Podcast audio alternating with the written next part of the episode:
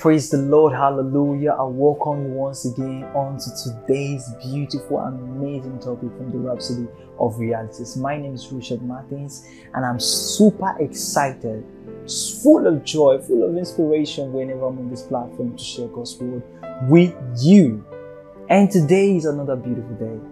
The Lord is speaking to us through the Rhapsody of Realities on a topic that says our legal authority to use His name our legal authority to use his name. And the text is taken from the book of John, chapter 14, from verse 13 to 14, which say, And whatsoever ye shall ask in my name, that will I do, that the Father may be glorified in the Son.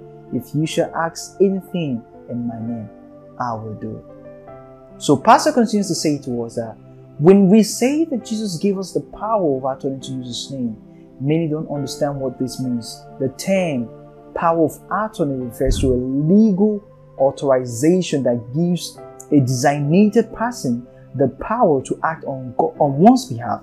It therefore means that every request you make is, an, is as though Jesus were the one making it, since you are making it in His name. It's just like when you have a rightful right. I, I, I actually call that a rightful right. So, that having power, authority to use the name of Jesus is like when you have a rightful right to use something. So when I say you have a rightful right to do something, that means you have a, it's it. I think that alone um, defines what it means to have the, the legal right to use the name of Jesus. So for instance, if um, you come into an occasion with an approved order or approved paper from the president of that occasion that everyone recognizes that this is an approved order, from the president of this occasion. When you come requesting anything, those people don't see you. They see the, the person behind them, the person behind whom you come in his name. So that's the way it is. So we use the name of Jesus in everything we do once we are using it. The Father sees us as Christ. Praise the Lord. So we act in his name on his behalf. So we have the name of Jesus. So in every circumstances, in every situation you find yourself in, what do you do? Use the name of Jesus. Uh, it, it also like uh, what Paul tells us in Colossians chapter 3, verse 17. It say, And whatsoever ye do in word or deed, do all in the name of the Lord. There is another beautiful reference in John chapter 16, verse 23. Say, And in that day you shall ask me nothing. Verily, verily, I say unto you, whatsoever ye shall ask the Father in my name, he will do it. He will give it you.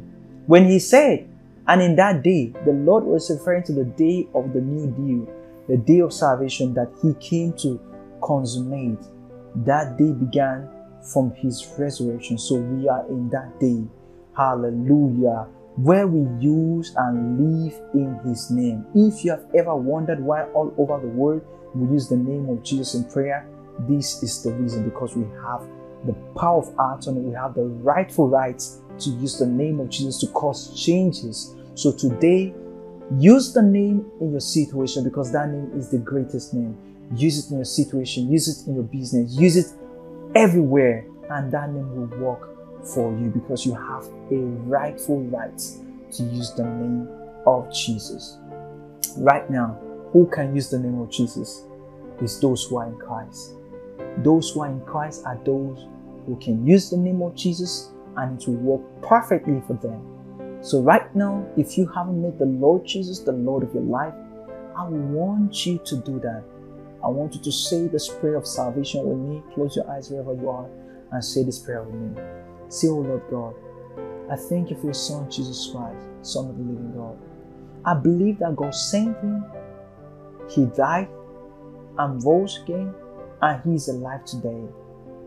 I confess with my mouth today that Jesus Christ, he is the Lord of my life from this day. In him and through his name, I have eternal life. I'm born again. I'm now a child of God. Hallelujah. Let me pray for you you say that prayer. Father, thank you for these special ones who has given their lives to Christ. For their lives will never remain the same again. They are moving from one glory to another glory to the other glory till the appearing of Christ. In the name of Jesus. Any of them that is sick right now is healed in the name of Jesus. Thank you, Father. In Jesus' name. Amen. Congratulations if you say that prayer.